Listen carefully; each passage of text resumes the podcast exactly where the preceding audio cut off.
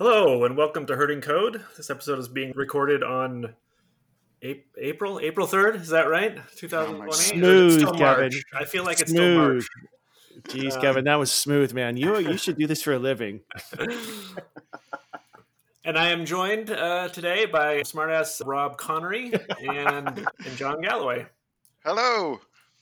And we are here today to talk about transitioning between Mac and Windows. Jon recently made a, a life change and is doing more work on the Mac side, and, and Rob has recently transitioned over to do more Windows stuff. So we thought it'd be fun to talk about how those switches went.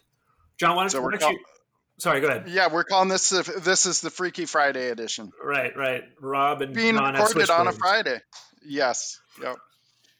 Yeah, so I recently switched to I'm working I'm working with the VS for Mac team. I'm kind of like I'm uh, like so it's a little bit less I- don't know. So my my role really is just like .NET dev on a Mac. So but you know mostly looking at, at Visual Studio for Mac. Yeah, so that's been fun. I've been doing most of my dev work on on Mac for for the past several months and and uh, yeah, So, for people who don't know, like, what is what is Visual Studio for the Mac? Like, what what's the kind of the, the Uh, backstory there? Yeah. Oh, well, so this is confusing, right? So there was Visual Studio for Windows that's been around since it was, I don't know, InterDev or whatever. The, you know what I mean? It's like early, late 90s, early 2000s, whatever. It's been around quite a long time. Then there was there was Mono, there was Mono Develop, and then Mono became Xamarin, and they had Xamarin Studio, and it was really focused on building Xamarin products. And then with the acquisition of of Xamarin by Microsoft, then they've kind of productized it into Visual Studio. And some of the, you know, like over time, Mono develop uh, Mono has changed. Like so, originally it was this cross-platform. It was all GTK. It was there's some trade-offs to doing that. You know, like in being fully open source cross-platform thing to like there's not the same kind of quality stability kind of things that you can get out of visual studio for windows. So that's been a lot of the focus. And then the other visual studio is visual studio code and that confuses people like because we've done things where we'll do like a customer interview and it's like okay we're talking to a team that works on visual studio for mac and then we'll talk to them and they're like yeah i'm on my mac using visual studio code and you know we're like oh, oh okay well so you know and that's partly our fault like branding and naming is hard but the idea is visual studio code is like a lightweight editor you know it's it's quick to start up it doesn't it doesn't have a whole lot of bells and whistles which is fine for a lot of people they just want to type code and edit code really fast and then there are a bunch of extensions for it and it's cross platform and open source and then the idea is you know visual studio for windows and visual studio for mac. The idea is more of a integrated developer environment so something where you're you know you're going to have more like project templates and scaffolding built in and and you know more debuggers and analyzers and and that kind of stuff. So so that's kind of you know the difference in the feel to it. Okay, so why don't you give us like the quick, you know, like what was the initial transition to being a, a, a real Mac user like for you? Like, what were the, what, were the Hmm. what was the pain points? What was frustrating? What did you It was love? joyous. It was it was joyous to watch this go down on Twitter. I have to say. okay, well, so let me give my full Apple backstory. I learned to I learned to program on an Apple II in high school. For some reason, we had somebody that was a previous Apple exec, like was part of the board of my school or whatever, and so we had all these Macs. So I was actually like the high school Mac geek, and I was I was doing all this like I was way into HyperCard, and I just loved all the Mac stuff. And then over time, I went to college. I'm like, what's this Windows crap? We have to do Windows, and so whatever. I learned some Windows, and you know, over time, it's it's I've had like two brains to it because undeniably like Apple hardware and and most software is like the fit and finish is just beautiful, and it all just works really well. And there's all it's like just this one kind of there's only you know one of them so like they they test it make sure it's perfect and it works and then windows is kind of it's been different. There's you know registries and I don't know. There's all kinds of stuff, but I got used to it, right? So, and then kind of more recently, I was looking at my Twitter history because I was asking stuff about homebrew, and I was like, you know, I was I would say at Microsoft when .NET Core first was becoming a thing. It was first K, Project K, and then it was DNX, and then it was .NET Core, and now it's going back to just .NET. But anyhow, that part of the thing with that was it was cross-platform, and so I, I for a while traveled with two laptops everywhere. You know, I had a Windows laptop and a MacBook Air, and I would you know pop it out and say like, "Here's my quick little demo. See, it runs .NET Core," and then I would put the laptop back away and go back to Windows. You know, I mean, we really like it was air quotes worked on Mac, but it didn't. I don't know. We didn't really do much with it. You know, we just made sure it compiled and ran, but there was no like IDE for it or editor, and there wasn't much that you could really, you know, that we that most I would say most Microsoft presenters when they said it runs on Mac, that's about all they do. It's like, okay, we're done. Oh yeah, the punchline, the forever punchline. Right, and it runs on a Mac. I did have one experience with that though. I was in Moscow speaking at a conference. I was actually doing. Uh, I had like a little five minute, five or ten minute thing in a keynote at a conference there, and I had my Windows machine and my Mac, and I spilled coffee. I was like sitting in my hotel room. I'm like, I am so ready for this. I've got all these demos ready and everything. I spilled coffee on my Windows machine and it got into the keyboard. And Oh, like. I very quickly like turned it upside down, put towels on it and everything. And I'm like, okay, it's it's working fine. It's working fine. Going through. I start typing and I'm like, huh, the letter N isn't actually responding on my keyboard. And then slowly, like there is liquid inside the keyboard, it's like slowly like other keys stop working, you know? Oh. and I'm in full panic mode because I actually had a tech check that afternoon in the keynote the next day. And I'm in Moscow, like, I don't know what to do, you know? And then I'm like, wait a minute, I bet I could do most of these demos on the Mac. And then I, I, I was like, wait a minute, this is an Azure demo. I can do this. I can, I can totally spin. it. This is Docker. I can do that, you know? And I was like, I can do this entire thing on Mac. So, yeah, so that was that. So anyhow, more more recently, I Jon, Jon, you realized it was it was your subconscious that made you spill that coffee, right? It was Exactly.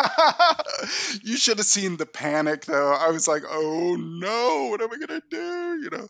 So yeah, so I I got this uh, MacBook in uh, September, and I did the standard stuff I've always done. Like I, so the first one I got was a loaner, and it was previously an intern had it, and I went through and did all the you know, I, I got my old scripts, my my homebrew, and I did all my stuff, and I just, you know, and then and then I got the real nice one in January, and that was actually where Rob and I started having a conversation because I was like, do I even need homebrew, and do I need what's what's like? I've just always been doing stuff the same way, and maybe there's I don't even, you know, I'm not not like a, a week in week out Mac dev user, so. I guess some of some of the stuff that was interesting to me is kind of figuring out the best way to install things. And I guess to answer your original question, what's the experience like? You know, honestly, it's it's kind of weird, but I feel like operating systems have gotten a lot less different over time. Like I don't really fi- like I hop back and forth between Windows and Mac regularly. I use my Windows machine every day too.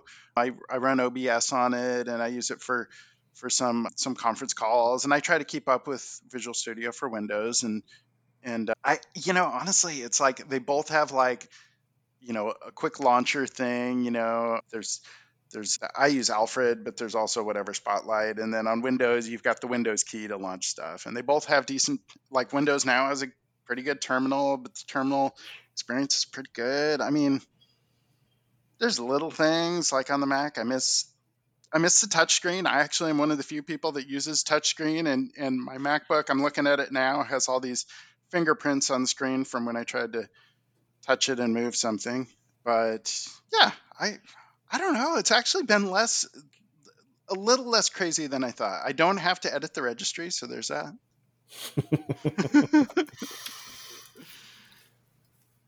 What about from like an application perspective? Are there things that you you you know you, you use on the Mac that you really love, or things that from Windows that you really miss? It's taken me actually like doing dedicated development on the Mac to really dig into using the touchpad. The, all the things, the three finger swipes, the four finger swipes, the eight finger swipes, all those swipes and things I really never kind of learned before. And I, I kind of finally get it. Like that's, that's usable. For, that's nice. I like, what else do I like? The, I would say generally, it, you know, it's, it's most of the time better as far as battery life. Like I don't have to worry about battery life. When it was fresh and new, it was amazing. Then over time, I slowly had to install, you know, some of the work stuff, and you know, then I'm running Docker on it, and I've got syncing programs and stuff, and it's not, you know, that eats away at it some. But for the most part, it's pretty darn amazing. I actually, I don't think I'm supposed to, but I like the touch bar um, and the fingerprint scanner thing. I, I like all that. I, I, I kind of find that pretty handy. I mean, Jon, you're killing yeah, your cred here. You know. I know. well, so let me see. What what's frustrating to me? Some of the stuff is just muscle memory. Like I I don't know how to do something, and then I go look. Oh, you know, one thing is Windows. I think is generally more stable. Like they move the cheese less often. So like if I don't know how to do something, I'll look something up, and then it'll be like, and here's how you do it on a Mac. Um, and, but it works on like Lion or works on, you know, like whatever, mm. like, you know, like a, an old version. And then like, oh crap, what do I got to do? And then I find some long script and it's basically some like Unix hacker is making something go, but then I don't know what all this bash stuff is doing. And then somebody else is like, just buy this app and it's $5. And so uh, yeah, there's a little bit. Whereas on Windows, pretty much I can go and find some random Stack Overflow question marked as not a question eight years ago, but it still has the answer and it still works. you know, I think with Catalina and some of the latest OS updates, they have locked so much down. Yeah. Uh, in the name of security, I suppose. I mean, you know, I don't want to poo poo that, but at the same time, whoa. You know, what I was trying to use the other day is uh, Audacity. And mm-hmm. it's like, no, it was totally blocked. And I go to the developer's website and like, yeah, sorry, can't use it on Catalina. I'm like, what? Really? They, can't use Audacity at all? That, but you couldn't up until a month or two ago, I guess it was. Oh, wow. And they, they finally but what what this is an interesting thing to me is what Apple's trying to do is, you know, lock down lock everything down just a little tighter. Now, people don't I like mean, that. How's that different? Is that basically the Vista moment? Yeah, I know, right? That's what a lot of people have been saying. It's pretty funny. Because I mean, that was now. I don't know if they've done it better or worse, but part of the deal with Vista was like it was a little heavy-handed, and it was the UAC thing popped up all the time, and oh, it, yeah. it was yeah, and it didn't like remember things. I think that they over time, like with Windows 7, they got it better where it was like don't elevate all the time, or or you know like be smarter about when to elevate. Right. I found that with Catalina, like when I first installed it, there was always this like flurry of new pop-ups mm-hmm. and approve this and that. But in the steady state, I don't really see that stuff very much. Yeah. Okay, so so I think that's actually a really big deal there. The steady state on either Mac or Windows is a lot less bad than the kind of time to time usage. So like for instance, I've you know, I know people say like, "Hey, I just opened my Windows VM and it's installing 90 updates and this sucks," you know. And and actually, I think that's gotten a lot better with Windows 10. But I have the same thing like when I used to open up my Mac every two months, and it would have a ton of updates and Xcode's mm-hmm. updating and blah blah blah, you know. And mm-hmm. and I I feel like UAC and the Catalina elevation stuff is the same, where it's like first install, this sucks, I hate it. And then after a few days, you're right, you've got everything installed and you don't have to worry so much. Yeah. One thing I, I we got to dig into this homebrew thing because Rob really kind of pointed me to some of the big benefits. I was thinking of homebrew as basically like it's another chocolatey, and, and chocolatey's cool, but it doesn't work quite as well for things that auto update and you know what I mean? They're not like kept in sync. And then I, I find like a lot of stuff when I would search for the installers on on the Mac, it would there would be like a big Bootstrap blue download button, and it would just download an installer, you know? And then I'm like, well, if if everybody's got these big blue Mhm. download buttons, what why do I need Homebrew again? Yeah. Well, it's, I mean, as Kevin, I'm sure, would agree with, well, I don't know, maybe not. The thing with that is that there's often two or three ways to do something. You know, like if you go, well, where, where is I? I was looking at something, I was going to have an example ready at the top of my head, but like if you go to any one of these sites out there that make these development tools, for instance, you can download the source and compile it and build it your own self. You know, that's one way. You can use Homebrew to install a package. And then, yeah, you can also just download this, give me a, DMG file, and I'm going to just drag over the compiled binary. And I think the interesting thing about that is that that is a spectrum, right? That's a like you start being a total neckbeard. Like I'm gonna re- I'm gonna build my own source, which a lot of people like to do. They feel like Yeah. it, they have more control over it. But then in the middle is Homebrew, which will download the source and then build it for you, which is pretty cool, and also shove it into the Cellar, which is what we talked about. So you know mm-hmm. it, you have execution rights and all these other things. It just kind of configures these things for you. And the DMG files, as you know, is the .app directories that you just drag over into your application folder. And I think the thing that's really fascinating to me watching all this is the security model behind it all. And that's one thing I really appreciate about about Macs. Like you don't have the UAC, you know, you, you don't really elevate. You don't have to do sudo. Uh, anything that's Mhm. in your application directory will run, but it's only got certain privileges. You know what I mean? Like you can't touch what, what's called wheel inside of the Mac user paradigm. There's things that are just you cannot you even though you're an administrator on your on, on your machine, it's you can't blow that away because it, it won't let you, which is kind of funny. hmm Well, it's. I think that was a huge thing that you pointed out to me because if it's just a, eh, I can script it and you know whatever, it's like okay, fine, but I don't plan to rebuild this machine for a while. But then when you pointed out to me that no, it's actually installing, like you're not having to elevate when you do the homebrew experience, and it's it's it's I don't know doing magical symlink things or whatever, but it's Yeah. it's installing it differently that's a big deal and i think one big example of that is actually this this past week with zoom and there are all those things about zoom elevating privileges and Mhm. tricking people and showing like i i skimmed it but it looked like zoom was showing like fake dialogues that were grabbing your password and Mm. i don't know mining bitcoins or something Yeah, that was, that was bad scene. Bad scene. It's like mimicking a Yeah. operating system login dialogue. Right, right. So, but if you install, I saw somebody tweet and they said, from here on out, I'm not installing anything I can install with Homebrew because I don't want to give, I don't want to give away those elevated permissions to anybody.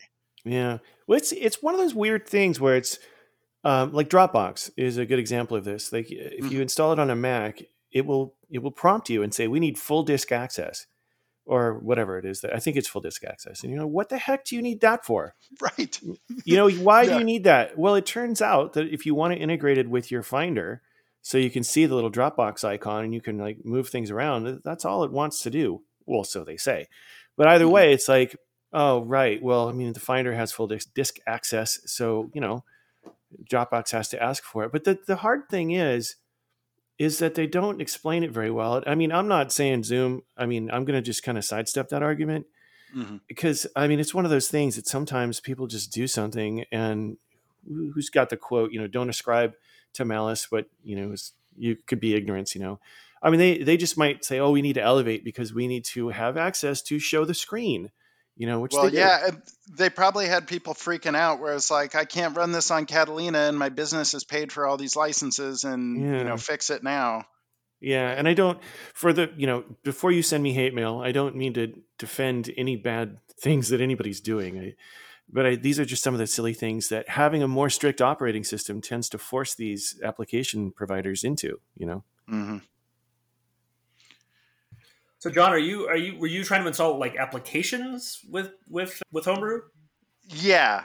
Okay. Yeah. Okay. So first I put on Visual Studio, Visual Studio Code, GitHub Desktop, gosh, VirtualBox, you know, a bunch of like I installed the Windows Office stuff. And all of those, when I went and, and you know, bingled it up, it was always just the download buttons, you know? And so, and they, they auto update and all that. And they, but then over time, I started looking up things like, for instance, I, found a shell script I like that that when I unpl- when I'm plugged into Ethernet, it disables the Wi-Fi because I don't know, like it toggles. You know, I don't need to have both on, and and you know some stuff like that. So then it's and and like just different scripts along the way, and then it was like, oh, you need to add it to path, or you need to you know and so then i'm starting to like drop scripts all over on my machine Mhm. and i'm starting to feel a little less in control of like i don't really even know what's going on here you know? And then you're you know chmodding everything and you're like oh, I hate that. you know what i mean? Right? Yep. so then after a while th- then when rob talked to me and he's like look you know this is this is organized it's repeatable it's you can you can remove stuff you can and i'm like okay i get it now. Because i'm starting to feel like you know messy desktop syndrome for my for my machine Leave Um, OS X alone. the one the one that i started Did you say running OS X, into Rob? I I And, you did. know, I can sidestep this now because I can just call it Mac OS, and I'm I'm safe, right? I can't mess that up. Uh, yeah, that's true. I, I guess I just did a dumb dumb. Windows is running his brain. well, so the one that I ran into, the first one was I I didn't have Homebrew installed. I used to always have to use Homebrew like right away because the SSL implementation that was used in .NET like required Homebrew to install. So that was Mhm. always first thing on the machine. But then this time around, I was like, I didn't actually hit anything that said get it from Homebrew, and or you can only get it from Homebrew until I hit the GitHub CLI, uh, the new whatever GH thing, and then that one was like just brew install it. But they had a, download button, but the download button was just a zip or Yeah. tar, and then the tar was just the exe, and then I'm like, okay, do I drop it somewhere and then add it to the path, and where's the best place to put it? Yeah. you know that's that's another thing too that's being newer to the system i'm not sure like where's the right place to put it do i make a you know like just a folder called stuff or you know like utils or something and and add its path and and or is there and there's all these different user directories and i'm not sure which is the right one always and stuff Yeah. so Mm, That's a good question. no, but nobody's really sure which is the right user directory to use. Yeah. so that's Yeah. part of why like okay if homebrew's doing it i'm guessing somebody like some some nerds with big beards have like fought back and forth about this Yeah. Well, I'll tell you what. You know, I usually when it when it comes to these things, you know, the people are so creative with packaging things. Like for instance, Redis. You know, I, I realized because I have a newer machine, I didn't have Redis on it, and so of course I start ticking off. You know, okay, do I do I have to install it? You know, do I use Homebrew? Do I just use Docker? I mean, there's like all these things, right? And then I'm Mhm. thinking someone has probably bundled this in a .dot .app file somewhere.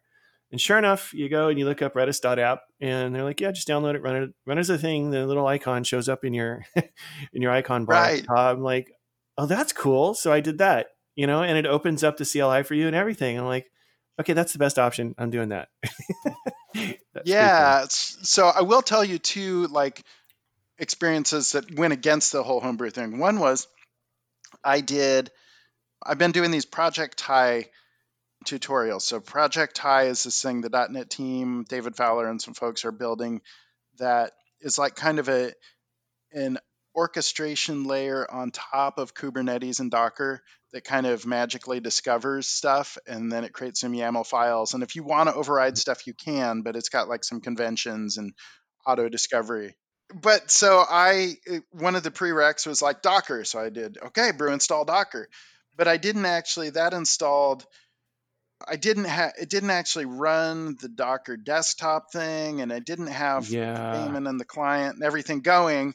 And then the same thing. I so anyhow, then I start doing these tutorials, and you know, it's it's like barking at me, and there's weird Unix errors, and I'm like scared and stuff. And then people on the Twitch stream are like, "Type this, go type that," you know, like delete your Yeah. hard drive and stuff. So then, Right. so finally, I just did the Docker install, and then it just worked, you know. So I don't know. I've kind of Yeah. gone back and forth on this over my Mac career, but the way I've kind of landed on it is if I'm installing programmery things, like, you know, like programmery tools, then I use Homebrew. Mhm. If it's like an application, if there's a dot app, then I don't use Homebrew. Yeah. And that I, I found that to be, and I, I I'll you know preface that by saying like I don't generally like have a big giant script for rebuilding a machine from scratch. If I want to do that, I, I haven't done that in years. So that is Mhm. one useful you know case for homebrew. But um, I generally find for applications like just nicely packaged auto updating applications, it's not really worth it to use homebrew. Yeah. Okay. So that is an interesting trade off. Is like you don't like Mac does such a good job carrying forward old. Like you can reinstall the machine and just bring everything along and and like don't have to rebuild or like Yeah. you don't have to rebuild your machine for one thing, right? Yeah, Or no. you get a new machine and you can just carry your stuff along to it. So I think on Windows, I I did that more. When I rebuilt my machine, I wanted to have scripts to like get it up and running and in a good state. And a lot of the time, I actually wouldn't just execute the script. I'd like copy and paste and execute bit by bit because I wanted a little more control. But it like at least was my checklist. I'll tell you one thing that's interesting to me that's different in the Mac and Windows world is you've got these like okay so you've got the you know the big official programs. You've got the programmery things where you know find your homebrew it and stuff. And then you've got these like tiny little one-off apps that are in the app store that are three dollars or seven dollars or or you know ten dollars and they do one little thing and they're beautiful and they have of course they have like nice fonts and stuff but it's like do i want to pay eight dollars to the to you know and it's like and those things are not going to be on homebrew i don't think and the, you know what i mean? So that and we don't really have that whole mini app thing on windows so much. There's the windows store but most of the time you don't i don't know i, I haven't bought anything off there for a while. You got to use shell scripts, son. right but okay so like there's all these things alfred right is an, an Uh-huh. example do you homebrew alfred Oh no, I just that would be an app that I would probably just go and get. Oh, I get what your question is. Yeah, I mean, just in general, the choice between homebrew and for me, the choice between homebrew and going to the app store or a shell script, literally, is like Kevin said. You know, is this going to be a long running thing that I want? You know, on my machine. Postgres is a fine example of this because they lately have been revving Postgres constantly, and you know, after a while, you know, you, you got to pay attention to what's on there and like the databases that are running. And it's not going to hurt my machine, but what has worked so much better for me is Postgres.app. You can Google that, but that's just an app that runs in your menu bar. And I love it because you can have multiple servers and they can have multiple versions. And sometimes I want to bounce between the two. So that's really nice. But for something that's like UI ish, like like GitHub desktop, for mm-hmm. instance, I would, you know, I would expect to go and grab like a DMG and just drag it over. And what else? You mentioned another one. Yeah, Alfred too. Like Alfred, yeah, just give me an installer. I wouldn't want to deal with homebrew with that. That is one slight difference between like homebrew and chocolatey. Chocolatey is more like it works just fine because it it's more like it'll just launch an installer with the silent options. So like Mhm. on a Windows box, I can install like for instance, you mentioned Audacity, and there you know just tons of. I mean, I- you know like Visual Studio for Windows, like with all the different like workloads checked off, you can get that on Chocolatey and stuff, right? Right. So Yep. so that is a difference where like it is a little nice to not have to remember like oh yeah shoot i don't have you know postgres app installed oh i don't have this installed you know and like go get Right. those all manually Yep. Yeah, I think I'm you know I'm just looking over my my brew list here, and like just about everything is a command line tool that I've installed through Homebrew. I don't Hmm. see just about anything that like actually has a GUI. yeah yeah Uh, yeah and it does it is interesting then you get the overlap like with the auto updating things and the like i'm not actually even sure like if i homebrew install something like say i don't know github desktop and it auto updates and then does yeah, brew no I, care I had that with MacVim. I installed Mac, MacVim through Homebrew at one point, and then it's been auto updating, and I have no idea. I, I think I have like three different versions of Home MacVim on my machine now because of that. You know, you mentioned Migration Assistant. I just was going to mention the one thing that Migration Assistant does a terrible job of migrating is the Homebrew directory. Oh. Every time, every time I go through a migration, it's like shit. Homebrew is broken. you know, I have to like you know change ownership on a bunch of folders, and that that is my biggest pain point actually with Homebrew is just the it just breaks periodically, and it's something that I use rarely enough that like once every three months I'll go do something on it, and it's probably broken, and I have to brew doctor and you know change like some Mac update, change some file system permission, and I have to go re-change the you know the folder permissions. It's my biggest mm-hmm. by far complaint about Homebrew is that it just tends to break periodically. But this isn't really the homebrew show, so there's probably other things we No, know. no. Okay, talk to me talk to me about dot files cuz like as I started customizing Whoa. things hmm. and there's like you know, Z shell and oh my Z. How do you pronounce it? Oh my Z, oh my Z shell. Welcome to the question of the day. Yeah. Okay. So, but then I start like looking at that and customizing it, and I did the obligatory, like everyone has to do, like get the power line all just perfect and stuff. Mm-hmm. And then I start looking around, and everyone's like, check out my dot files here, and everyone's like got mm-hmm. their dot files out. Do, do, you folks do that? Is that? I, uh, I I do. One of the things I love about Oh My Z Shell, let's just call it that, mm. is the custom directory, and anything that you put inside of there gets loaded into your shell.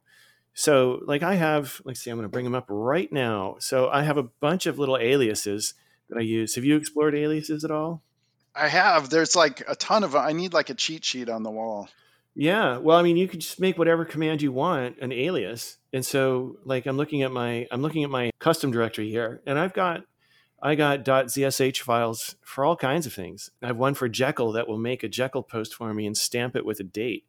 I have another one that will go through a directory and resize all pings and and convert them using ImageMagick to JPEG, you know, in an appropriate size. Anyway, I got a ton of this crazy stuff, and I, you know, it's not like I'm a shell nerd, but like if you find yourself doing things over and over and over, I mean, that's what that's why um, uh, Dijkstra made shell scripts for us, and so we I'm just kidding, but that's just a Gary Bernhardt invocation right there. Anyway, you can make a little function that gets loaded and and you can just kick it off to a shell process and it's a, it's really fun the way these things work. So anyway, that's uh, those are my dot files. I started looking around at, at at those plugins and I was there's actually an official .NET Z Shell plugin yeah. And all it, I mean, it's just like short little commands for like the .NET SDK scripts and stuff. But I was like, wow. Yeah. And it, yeah. I think my favorite plugin for Oh My Z Shell is the .env or .env plugin. So if you have a, a, a, a .env file in your project, it'll automatically get loaded whenever you cd into that directory.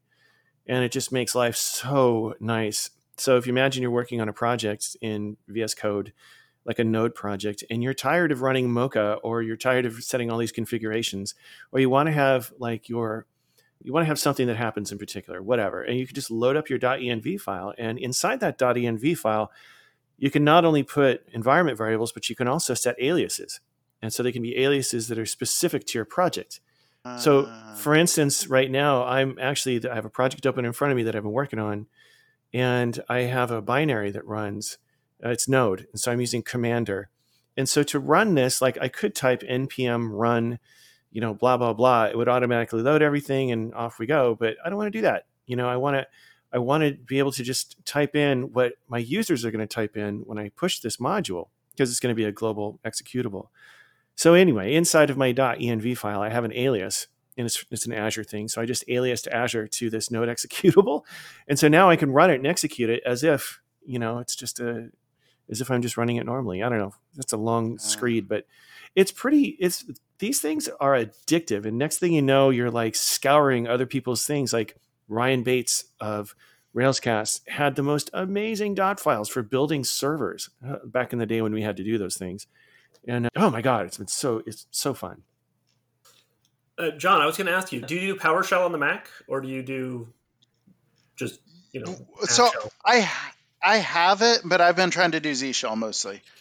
So I I have it installed, and that's part of part of why I've been playing more with Terminal lately. Is the new Visual Studio for Mac has integrated Terminal, and it's like it's integrated um, pretty well with the you know with the Mac OS terminal. So like I can be running commands in the terminal and then switch over to you know the Visual Studio terminal and up arrow and my command histories there and stuff. So like so I have like different terminals open, you know, like tab terminals open. So some for PowerShell.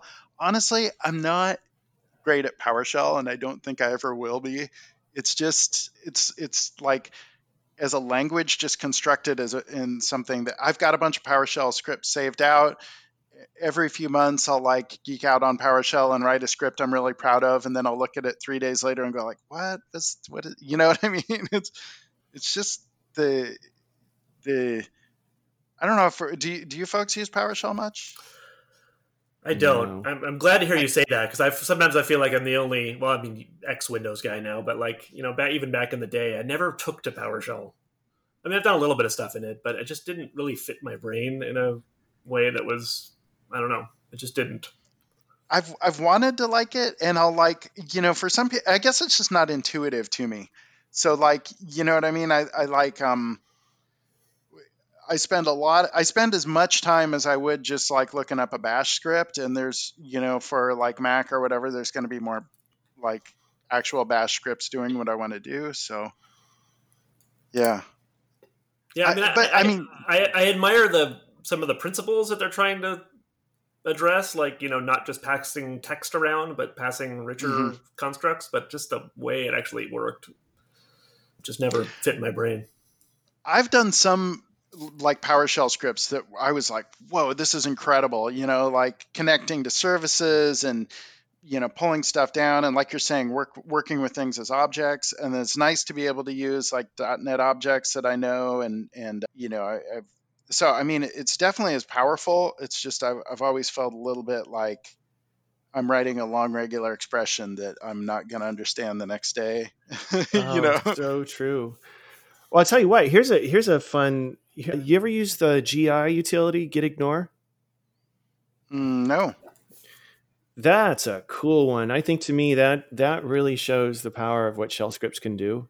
You know, because when you start a project, everyone needs a gitignore, and sometimes you know these binaries will create one for you specific, like Node might or Nuxt might, whatever. Mm-hmm. But anyway, uh, these people created this this utility called uh, GI, anyway, it's a function and it uses curl to go out and curl just goes and gets a remote remote address using HTTP, whatever. Anyway, it just it just goes out to the web, grabs a gitignore file for you. You just have to pass in the argument of what you want, and it drops it in, and you just create it, your gitignore file, and you're good to go. And oh yeah. If you, if you go to, and I did that a little bit. I was just playing around. So if you go to this website called azx.ms, that's that's mine. And so what I did is I I, I created the same kind of thing where I created this function that goes into your Z shell and it just curls out to this website uh, if you need to create an Azure script, whatever, and it just pulls it down, which is pretty fun. I mean, it's it's pretty neat. It's just like this one line command utility that is not. I mean, and it goes out to a website, pulls down the source, which I think is kind of uh, cool. Yeah, yeah. For some of these things, I I honestly I would like if I'm using it a lot, then I would remember it. But otherwise, yeah. I don't know. You know what I mean? Otherwise, uh, yeah. You got to look it up. I don't know anybody that knows these shells. Well, I do know a few people, but I I can never remember these things. Well, so I'm I'm curious, Rob, what your experience has been like. Uh, you know, and I'm moving over to Windows. How that's gone? Uh, it's been interesting. So internally, you know, a lot of the people in my group have Macs. I would say, I would say, I don't want to say the majority. I think maybe the majority do have Macs. So anyway, when we, our group is is mostly focused on reaching out, you know, beyond the Microsoft .NET developer realm. So that's why you know we all come from those areas. So anyway, having a Windows machine was considered the exception but slowly you know our it departments and and security people you know they're like we need you to we need you to make sure your machine is clean and a bunch of other things so what ended up happening is people were starting to just move over to windows because it was easier to connect. And i'm not saying this in any bad way it's just the nature of life right? And so that's and i finally one day i was like you know what? You know i've been using this mac forever and wsl has come out and i think i want to try i want to try it out. Because the interesting thing to me is, you know, I always like that part of Mac. I like Unix, but it's not it's it's kind of a weird contorted bit of Unix. You know, I don't own this machine. Like I, there's certain things I cannot do, hmm. even even if I wanted to, which is kind of good, but at the same time, it's sort of like Unix Lite, I guess. So anyway, going over to going over to the Windows machine and kicking up Ubuntu was freaky, and I mean freaky in a good way, because I mean I, I've used Ubuntu, but I I've never really like had it as a development machine, and I know that people that have jumped into Linux land from from Macs, they swear by it. They will not go back to the Mac, you know, for anything that has to do with development. They like the Mac as a machine, but you know, the operating system is is interesting. I think it looks pretty. I think it looks the nicest out of any operating system I've ever used. But going over to Windows, I was pretty impressed. I mean, that the graphics look good. I mean, there's a little bit of nudgy things that you know, for me visually, I can't stand. I mean, just the just the spacing and the architectural layout of like the of the of the interface of some of these applications drives me absolutely crazy. Like uh, what was one I was using the other day? PowerPoint, and I was going through the menu bar, and I'm like, was this put together by five different groups of people that like some use metric and some use royal i mean this is weird like maybe some use pixels and other use m i have no idea what people are doing but there's like misshaped misaligned font size differences. Ay, ay, ay. But whatever. I mean, that's just me being picky. But it's it's funny because like comparing the, the our notes, right? You know, you you're having a hard time with homebrew and installing things and getting work done, and I'm like offended by the visuals, which just I think really describes the communities pretty well. Yeah, yeah. no, but it was really fun. I remember Hanselman helped me get rolling on uh, WSL two which required mm-hmm. uh, you have to be on insiders and whatever. But I remember kicking the thing up, just being I was blown away. And I'm like, wait, where is this? Is it a VM? What's happening? And and like the only answers you can find online are like, it's kind of a VM, kind of not. Don't worry about it. I'm like, but but mm-hmm. but but you know, I what are my resources? And like you know, being a good Unix person, you can go and ask the machine what you know what's available to me. And sure enough, you're you have access to everything yeah, full resource, full RAM, full you know, everything. I couldn't believe it. And I just started like setting up this Unix box and uh, using the Windows terminal, the new one. And I mean, I I fell in love with it. I mean, I got it. I got Z Shell set up. I I have Dropbox. So I have all my stuff in Dropbox, including my bin files, my dot files, and whatever. So once I had Dropbox set up on Windows, I was able to access Windows from inside, the, um, which blew my mind, but inside the Unix bits. And so I just did my like startup using this, you know, Z shell, right? And now I have it starting up the same on all my machines. I have all my aliases. They're all they're all the same. Ah, uh, yeah, okay. Yeah, so Dropbox will sync everything, and that's what I mean. We talked a little bit about how do you move stuff. I've I haven't moved anything using the utility the Mac utility. I haven't. I, I did that once and I hated it because it took like a whole night. And I thought, why am I doing this? I'll just pay Dropbox. I mean, it doesn't have to be. It could be anything you want, but for me, like a sync utility like that has just been has been wonderful. So I don't have to think about these things. But anyway, I think the only there's been a few wrinkles here and there, but, but I've always found a solution. So here's one. I was working in Windows Terminal, and I'm so used to I'm so used to copy pasting little commands here and there, and or like you know I'll, I'll ask I'll ask uh, the shell to go do something and I'll just copy paste the result. And you can't really do that through Windows Terminal. You have to. It's weird because you have to right click and do something else, and it was just that that kind of got to me. But then I found, of course, if I just run the terminal, which you can inside of VS Code, it works. And and I found that out because I was asking Scott again, like, hey, okay, so I, you know, I need to, I want to open this project, this node project now that I've downloaded from Git. How, what do I do? And he said, what would you normally do? And I'd say, I don't know, code dot. And he said, do it. And I did it and it worked. And I was like, that's voodoo. And that's when it, that's when it hit me upside the head that what I actually, and seriously, it was, it was one of those moments where, you know, people say, people say like, oh, it was this like the air went out of the room or it was like this, transcendent moment. I mean, no, it truly was. I couldn't speak for a couple seconds. I'm like, are you telling me I've got a Windows machine? Let's split brain. And on one side is Unix, on the other side is like Excel and Word and all these things that I kind of miss actually. I like Outlook too. I know people don't yell at me about that, but like it it was it was really really bizarre. And so yeah, VS Code opened up and it's just in that directory and it knows about WSL. Uh, I have the WSL extension running. And I was just like, you've got to be kidding me. Because it looks beautiful, right? And then I was then so what I did is, and he said, open up the terminal inside VS Code. And I did, and there was my Z Shell terminal. Like everything. I'm like, this is this is crazy.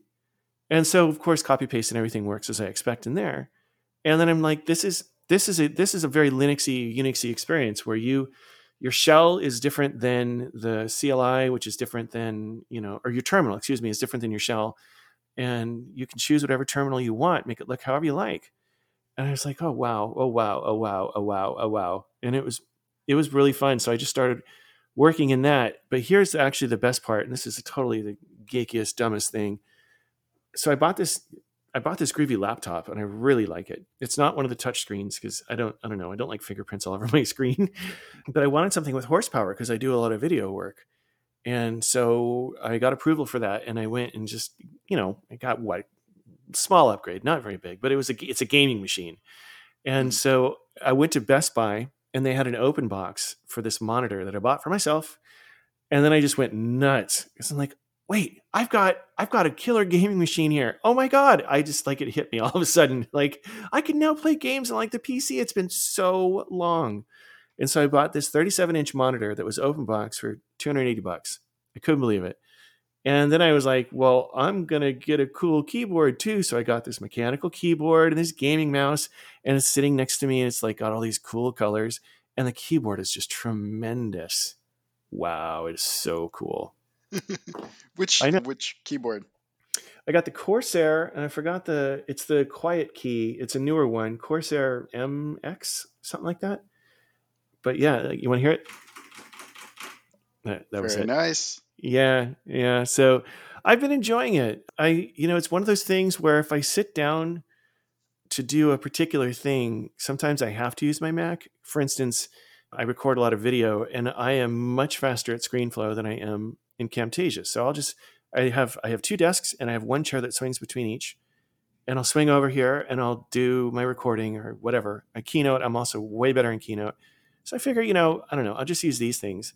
But then for work mm-hmm. stuff, you know, I jump over to I'll jump over to my other the, to the Windows machine and I'll be there for most of the day, just plunking along and doing my thing. And it's pretty fun. I think the one thing that I have to get used to is I'm used to doing like thumb on the command key, like Command Q or Command W to close a window, you know, Command A. So I use my thumb for that, but on the Windows machine, I have to use my pinky for the control key. so mm. that's taken a bit of a doing because, yes, like for the first few weeks that I was doing it, I kept popping open the menu. And I'm like, why does it keep? oh, right. Because that's yeah. where the Windows key is.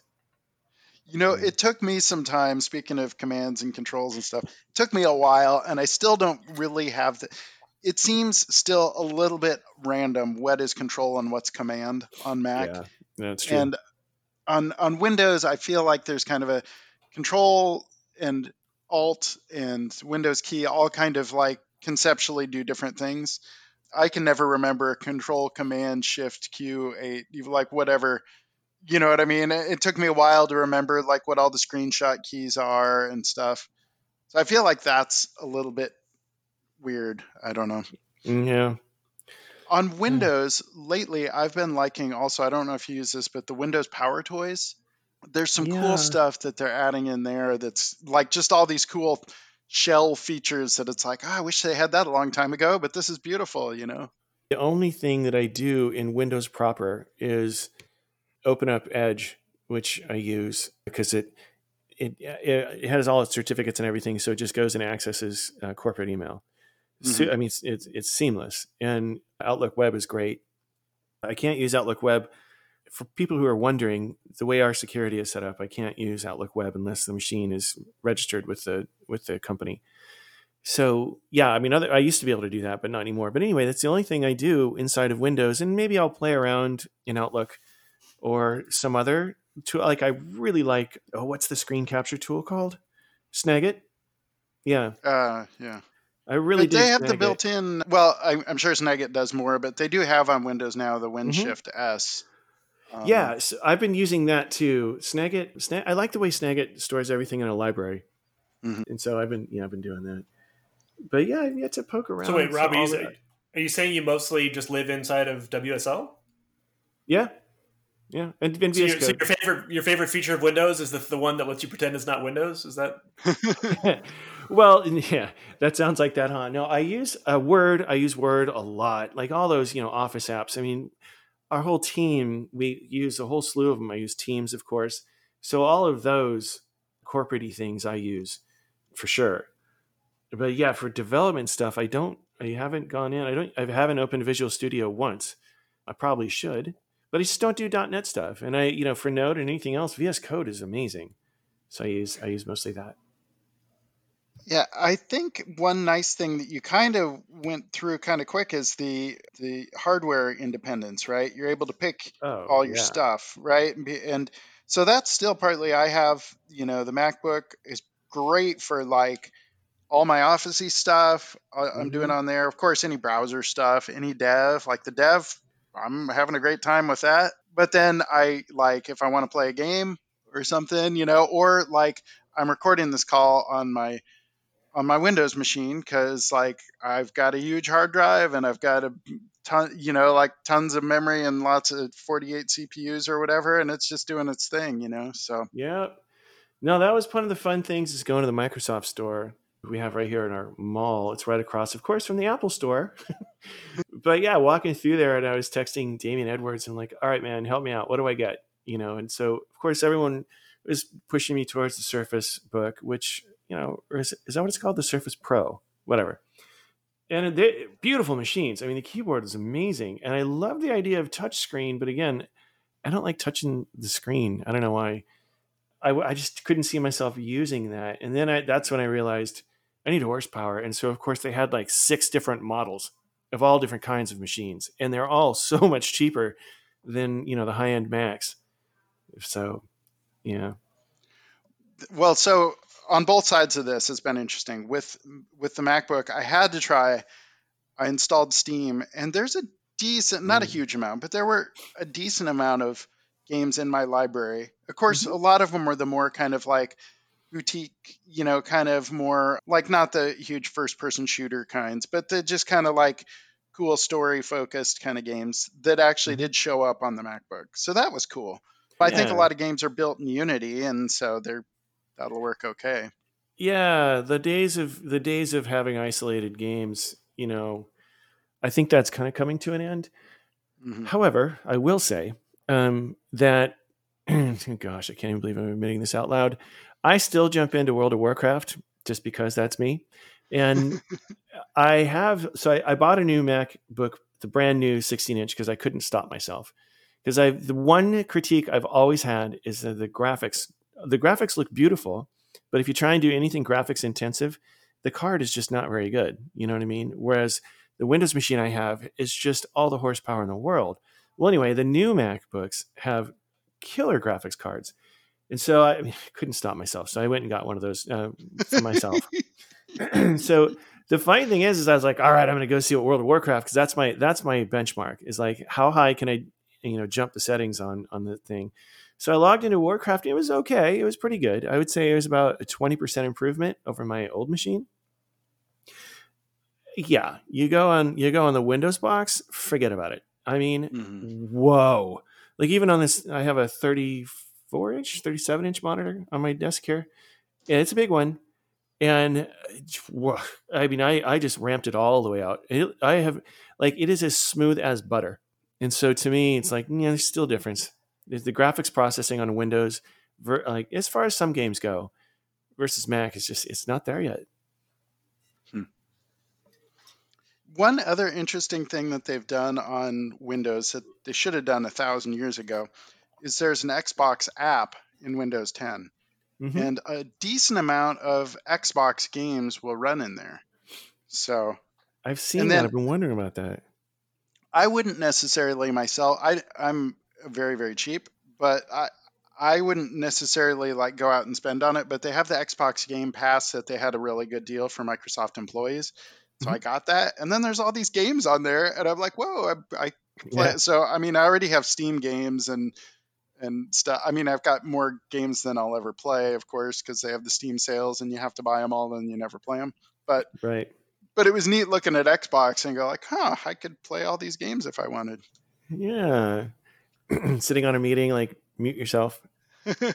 Jon, you're not I- muted. I can hear you clicking. yeah, I actually have played Wolfenstein lately. The but the new Wolfenstein where you're it's like alternate history if Germany had won.